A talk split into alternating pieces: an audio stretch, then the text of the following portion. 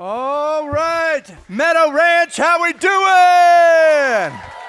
Oh, yeah. Harrison, this is the perfect height. Thank you so much, man. Ah. all right, so, man, I'm going to start by just saying that this is a crazy, awesome, privilege for me to be here with you guys, all right? So I'll go ahead and start with a little bit about me. I grew up in the amazing town of Lodi, California. Anybody ever heard of Lodi before? All right, there you go. All right, so I grew up in Lodi. I came to Hume Lake for the first time in third grade, which was a long time ago. And I came to camp every single summer, and I loved it. It was the thing that I was so pumped up to do every single year. And I came up here and I participated in all the games and I went crazy and I drank a bunch of Dr. Peppers and I dove into the lake, which you're not supposed to do, by the way.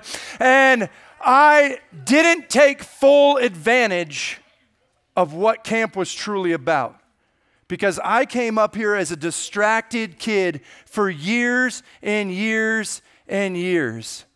And I learned things about Jesus but I never ever surrendered to Jesus. I knew a whole bunch of stuff about Jesus, but I didn't know Jesus. And when I was telling my friends back home, by the way, now I live in a town called Queen Creek, Arizona. I'm a campus pastor for a church called Sun Valley in Gilbert, uh, which is a lot of fun. It's wild. My family's been out there for a year and a half. And when I was telling my friends, hey, I'm going to go to this camp and I'm going to talk to a room full of junior highers, and they all looked at me and went, Are you nuts? And I said, No, I'm not nuts. This is going to be awesome. I'm going to tell them all about Jesus. They're going to fall in love with their Savior. It is going to be a fantastic week. And they're like, But they're junior highers. Is the theme simple? And I said, No, it's incredibly complicated. And they said, What? What? How, are you going to create an environment where you're going to you're going to share a complicated truth with junior highers? And I said, Because God's word is powerful, and junior highers are capable of understanding it, not just for knowledge base, but they're going to take it from their mind and it's going to transform their heart as the Holy Spirit does what the Holy Spirit does. And that's why I'm traveling all the way from Arizona to come here and share with you guys about a God who not only created you, but He sustains you and He loves you more than you could ever know on this side of eternity. And so we're going to do something right now, guys. Look, I'm a big locker room dude. I played every sport under the sun, and I love every sport under the sun. And so we're going to do something at the beginning of every chapel session together. We're going to put our hands in. And this is a statement that says, hey, we're in on whatever God has for us this session. You guys cool with that? All right, sweet. So, everybody, stay in your seats, but put your hands in real quick. And on the count of three, we're going to start off this week and we're going to say, let's go. All right, let's go on three. Ready? One, two, three, let's go. All right, sweet. So, let me introduce you to my family, all right? All right, cool. Hey, rowdy boys down in front. I love you guys already, but be quiet. All right, so check it out. This is my family right here. All right, so that, that big, ugly, bald dude, that's me. All right, so. The one right next to me is the lady that is far better than I deserve in this world. Her name is Shayna, and she is amazing. And so, Shayna is my wife. We actually met here on staff at Hume Lake Christian Camps. We have been married for 13 years. All right? That, yeah, you can applaud that. That's awesome. Somebody actually put up with me for 13 years. All right, so that that big lanky kid right there, that's Gunner. He's 10 years old. All right? So some of you are like, what? Yeah. In the picture, he's not standing on a box or nothing. He's like five five, five six. He's got a six foot wingspan. All right? So that's my 10 year old. He's bigger than most of you. All right. And then the little nugget right there, that guy is Cannon.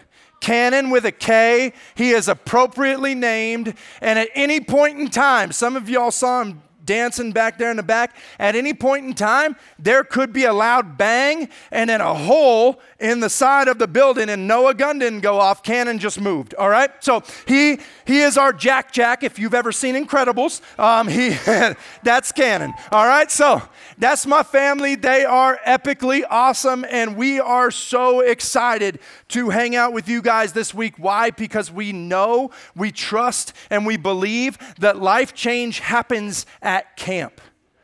I want to start our time together and let you know that I serve a God, as Harrison talked about it, a God of absolutes.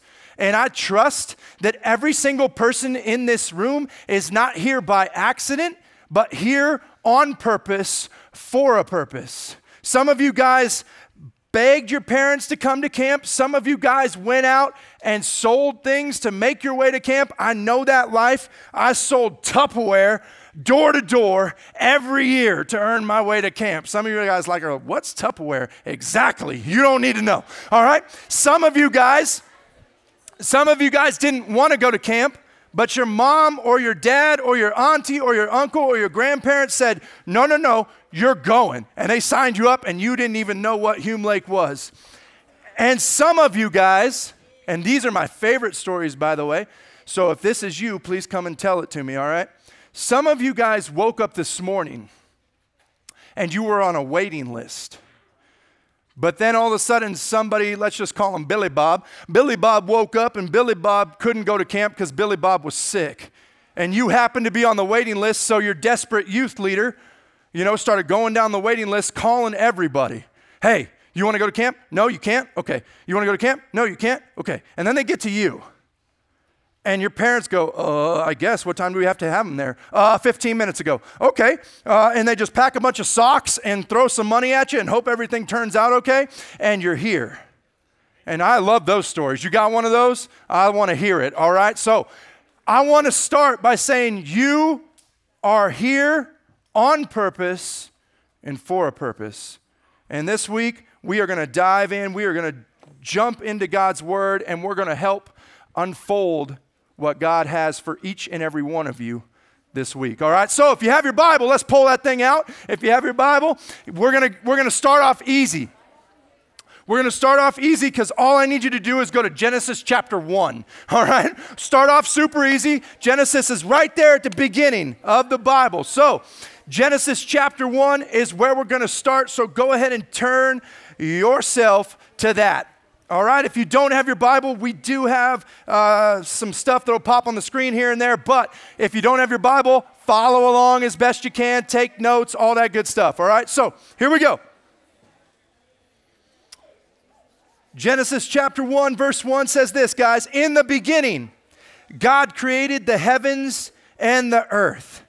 In this one verse right here, in the beginning, God created the heavens and the earth. That word created. Look, science would like to tell us that a whole bunch of stuff came from nothing, that somehow there was a whole bunch of nothing, and then from nothing, something came to be. And I don't know about you guys, but when I hear a statement like that that makes me scratch my head, I, I don't have enough faith to believe in that. But what I do have enough faith to believe in is in the beginning, God, an infinite, all powerful, all knowing, all creative God, created the heavens and the earth. I brought something with me. This uh, was in my little snack basket that Hume Lake hooked me up with. Thank you, by the way. Uh, this right here is a granola bar.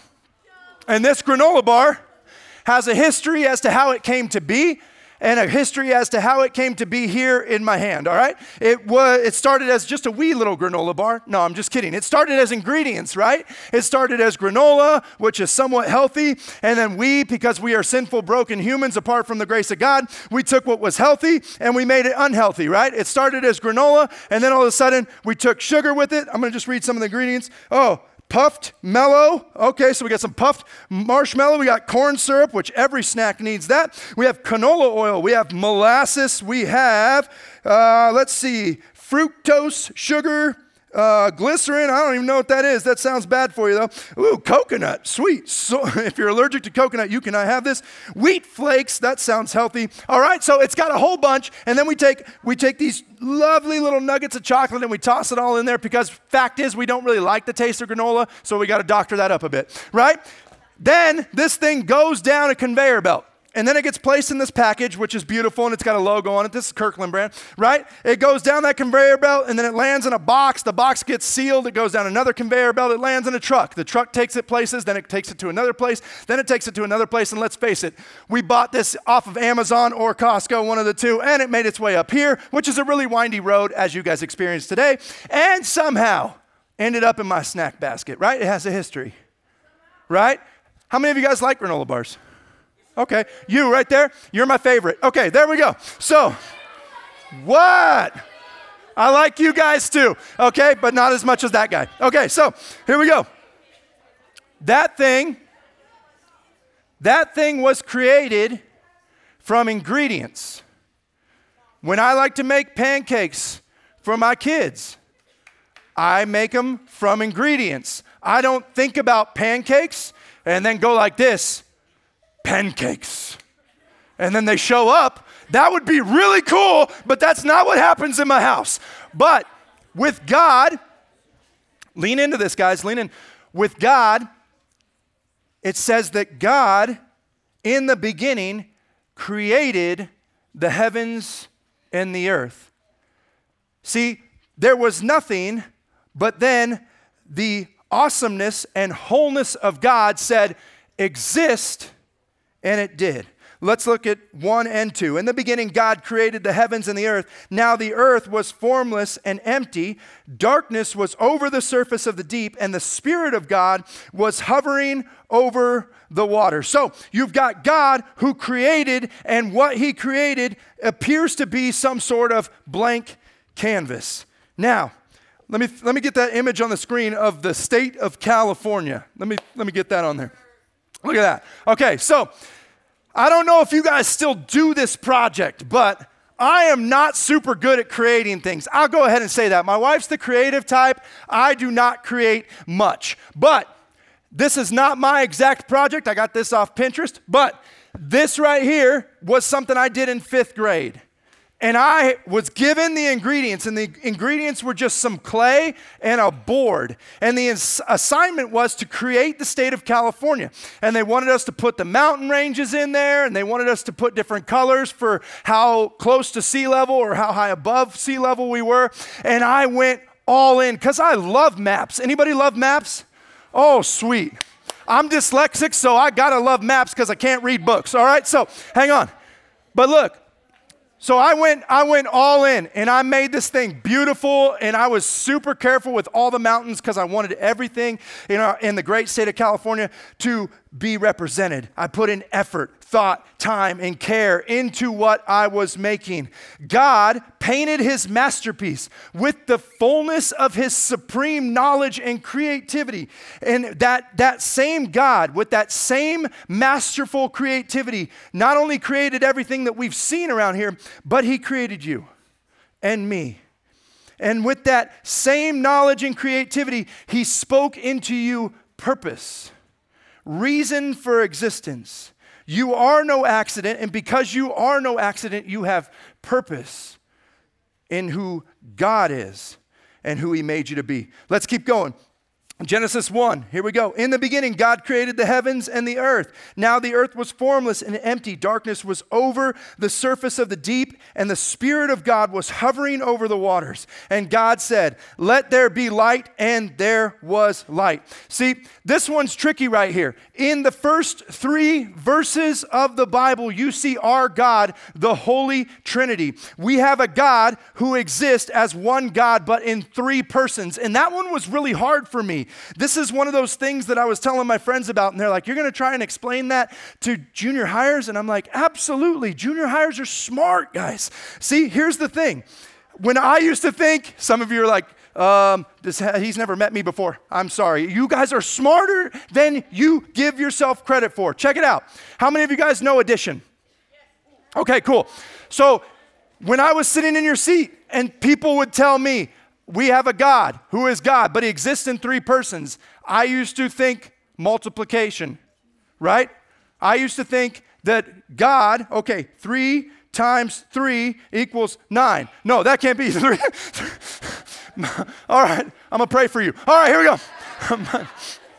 and then, and then here's what I would do. Then all of a sudden I started to think addition right oh okay so we have we have one god who exists in three persons okay so one plus one plus one equals how many three no that's not right see because we have one god one God who exists in three persons. So I was right in my initial thought of multiplication. I just got my numbers wrong. This is the correct this is the correct equation. Ready? 1 times 1 times 1 equals one. Exactly. So you've got three unique gods, but you've got one God. So you've got one God who exists in three persons, and in the first three verses of Genesis, all three of them exist. So you've got this, check it out. Verse 1, you've got God the Father, He creates, right? Then you've got the Spirit of God. It says in verse 2 that it's hovering over the water, showing that it's, it's got loving care for the creation. Now, how many of you guys, how many of you guys have a helicopter parent at home? You don't know what that means? Let me explain it to you. Let me explain it to you.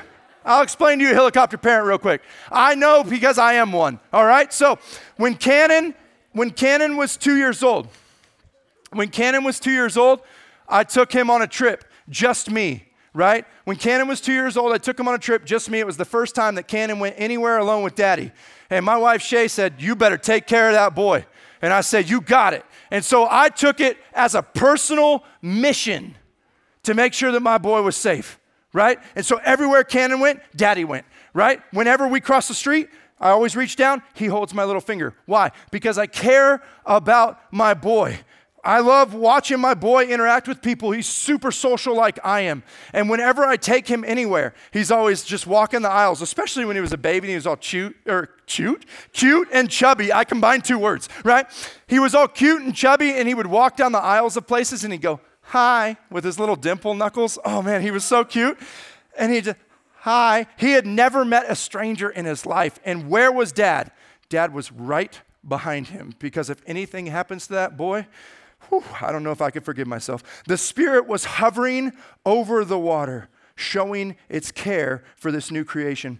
Verse 3, it says, God said, He spoke, He used words, let there be light, and there was light. Right there, we see Jesus on the scene. John 1 1 says, In the beginning was the Word, and the Word was with God, and the Word was God. In the first three verses, you see all three members of the Trinity in those verses, God exists in three unique persons one God Almighty. God creates things and then he fills them. And when he fills them, he calls them good. In verse 126, it says, Then God said, Let us make mankind in our image, in our likeness. And then we come on the scene. And what do we do? We screwed it up, right? God places us in the garden. It's beautiful. He creates us for this beautiful relationship and this beautiful environment. And He, because He's God and His infinite wisdom, He picks out a tree and He says, Hey, don't eat from that tree. And then the enemy approaches and says, Hey, did God really say, Don't eat it or you will die? And then all of a sudden, the seed of doubt is planted. And then that tree that God picked out, all of a sudden we decide, hey, we want to be cool and we want to do things our own way. Ultimately, our biggest root of sin is we, we desire to be our own ultimate authority. But that position is ultimately meant for, meant for God to begin with. And so we screwed it up, and God is the original missionary, and He goes throughout the rest of Scripture to unfold His plan of redemption for His creation that is now broken. And He's not surprised by the fact that we're broken. And He goes to great depths to retrieve what was once in perfect relationship with him through the person of his son Jesus. John 1:14 says this and the word became flesh and dwelt among us and we have seen his glory glory as of the only son from the father full of grace and truth. Don't miss that last little statement. Full of grace and truth. I don't know about you guys, but there are certain characteristics that I possess, but there's still room for improvement. I know that I have a certain amount of, of things or, or abilities um, or, or things that God has created in me, but it's not like they're maxed out. Jesus is defined as someone who has put on flesh from God the Father, and he is full, meaning there's not any more space for it. He is full of grace and truth. I know what it's like to be full off of pizza. Anybody ever been there before? You eat enough pizza and there is not any more room for any more pizza to go down, right? In the person of Jesus, in the person of Jesus, did someone say there's, there's room for dessert? Yeah, my, my wife thinks there's a separate column for that. That's the dessert tube. All right, I believe you. In the person of Jesus, there is no more room for any extra grace or truth because he is filled to the brim. Why? Because he is both of those things in his person. In John 14, 6, Jesus says it this way Jesus said to him, I am the way, the truth, and the life, and no one comes to the Father except through me.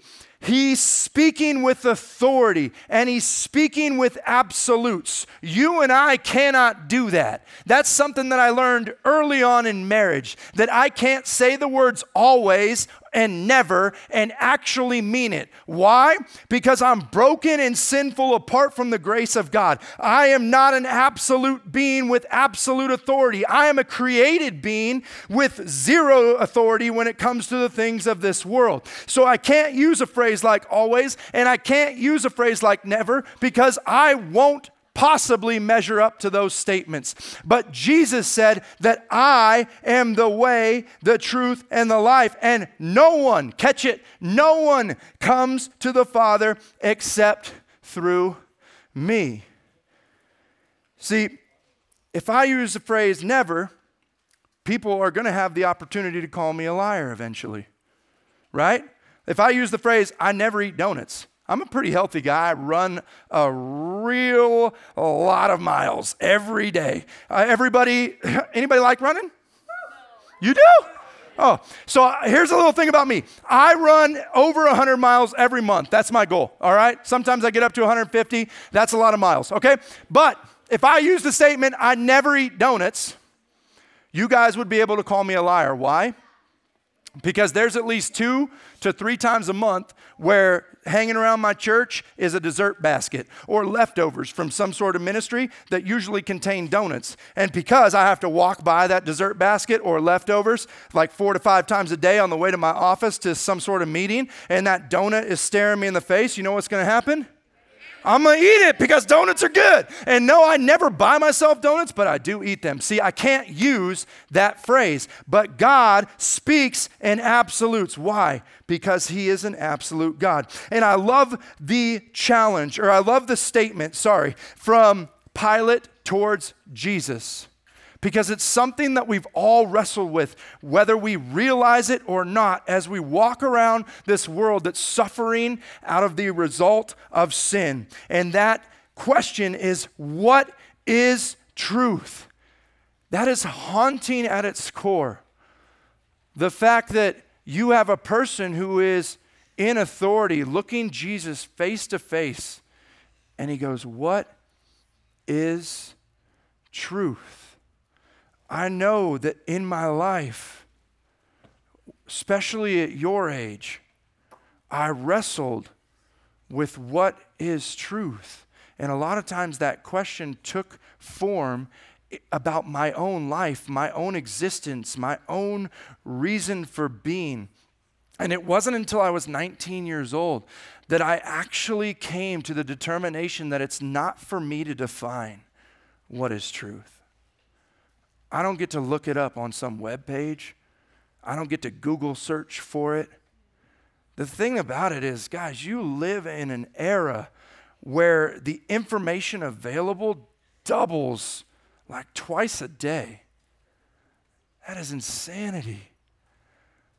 No wonder the world we live in wrestles so hard with the question of what is truth. I remember one time I was visiting my buddy Andy down in Southern California, and I was hanging out with him, and we had just had breakfast, and he goes, Hey, I gotta go to the community college. I got a math test. And I was like, Dude, math is lame.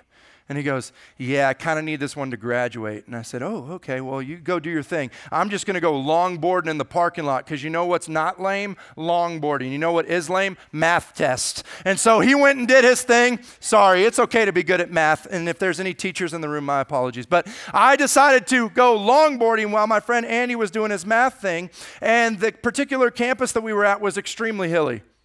And I thought that sounds like a cool challenge. And so I'm carving on my cool longboard, you know, I'm doing my thing, and it's so fun. And then all of a sudden, because I was going downhill, it started to go a little fast. And if you guys have ever gone a little fast on a skateboard, there's this phenomenon that happens, and I'm not really sure why. I'm sure someone smarter than me does know why, but it's called the speed wobbles. Anybody know what I'm talking about? You start to go fast, and then all of a sudden it starts wobbling back and forth, and as much as you try and control it, all it does is make it worse, right? And so I'm going down this hill and I'm getting the speed wobbles, and then I come to a T, and I could either choose to go left or I could choose to go right, and I'm not really sure which way is going to continue downhill and which way is going to go uphill and slow me down. But I had to make a choice because otherwise I was just going to slam into the concrete barrier, and that would be embarrassing. And so I choose to go left and left equals more downhill. And so I start to go downhill faster than I care to remember, and I start screaming, literally screaming. And I got people all around me, and I usually don't like to be embarrassed, but I'm screaming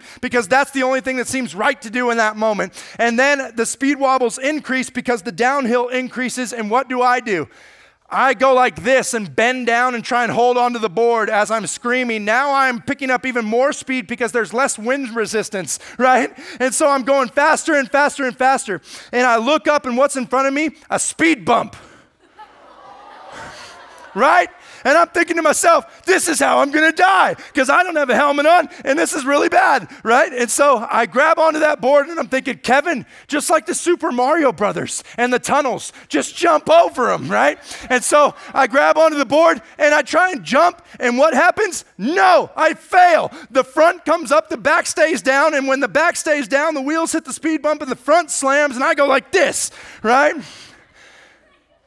Yo, but I'll tell you what, I played it cool, right? Because there was a whole bunch of girls around, or at least in my imagination there was. So I just did this. I just got up there with the board and was like, I'm fine.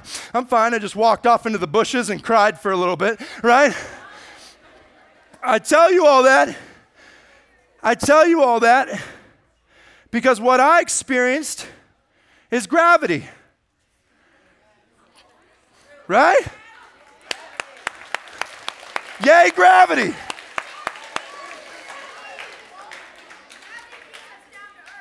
Amen. Gravity's a thing, right? But here's, here's why I bring it up. Here's why I bring it up. I've never seen gravity. I can't understand how gravity works, but I have seen the effects of gravity. And I believe that it's real. And I believe that it has the authority to keep me on the ground because of that experience, right? We're going to flip over to Exodus. If you have your Bible and you want to follow along, go to Exodus chapter 3 real quick. We're going to talk about this guy named Moses. Moses had this cool interaction with Jesus, or with, with God. I guess Jesus too. God, one God, three persons. He had this interaction with God, and God was challenging Moses to do something really, really difficult. Something that Moses was like, uh uh-uh, uh you got the wrong guy. You need to find somebody else, right? God appears to Moses in a burning bush, but the bush wasn't on fire, it was just bright. And Moses is like, wow, that's a crazy phenomenon. So I'm going to go ahead and see what's going on. God calls out to Moses. Moses says, God, you got the wrong guy. And uh, in fact, he uses the phrase, Who am I? Basically saying, there has to be a better choice than me in this world. This is God's response in Exodus 3:14. God said to Moses, I am who I am. And he said, Say this to the people of Israel I am has sent me to you. The phrase, I am who I am, is a declaration of absolute freedom from a whole bunch of things that we know as human beings. It's a declaration of an absolute freedom from being created.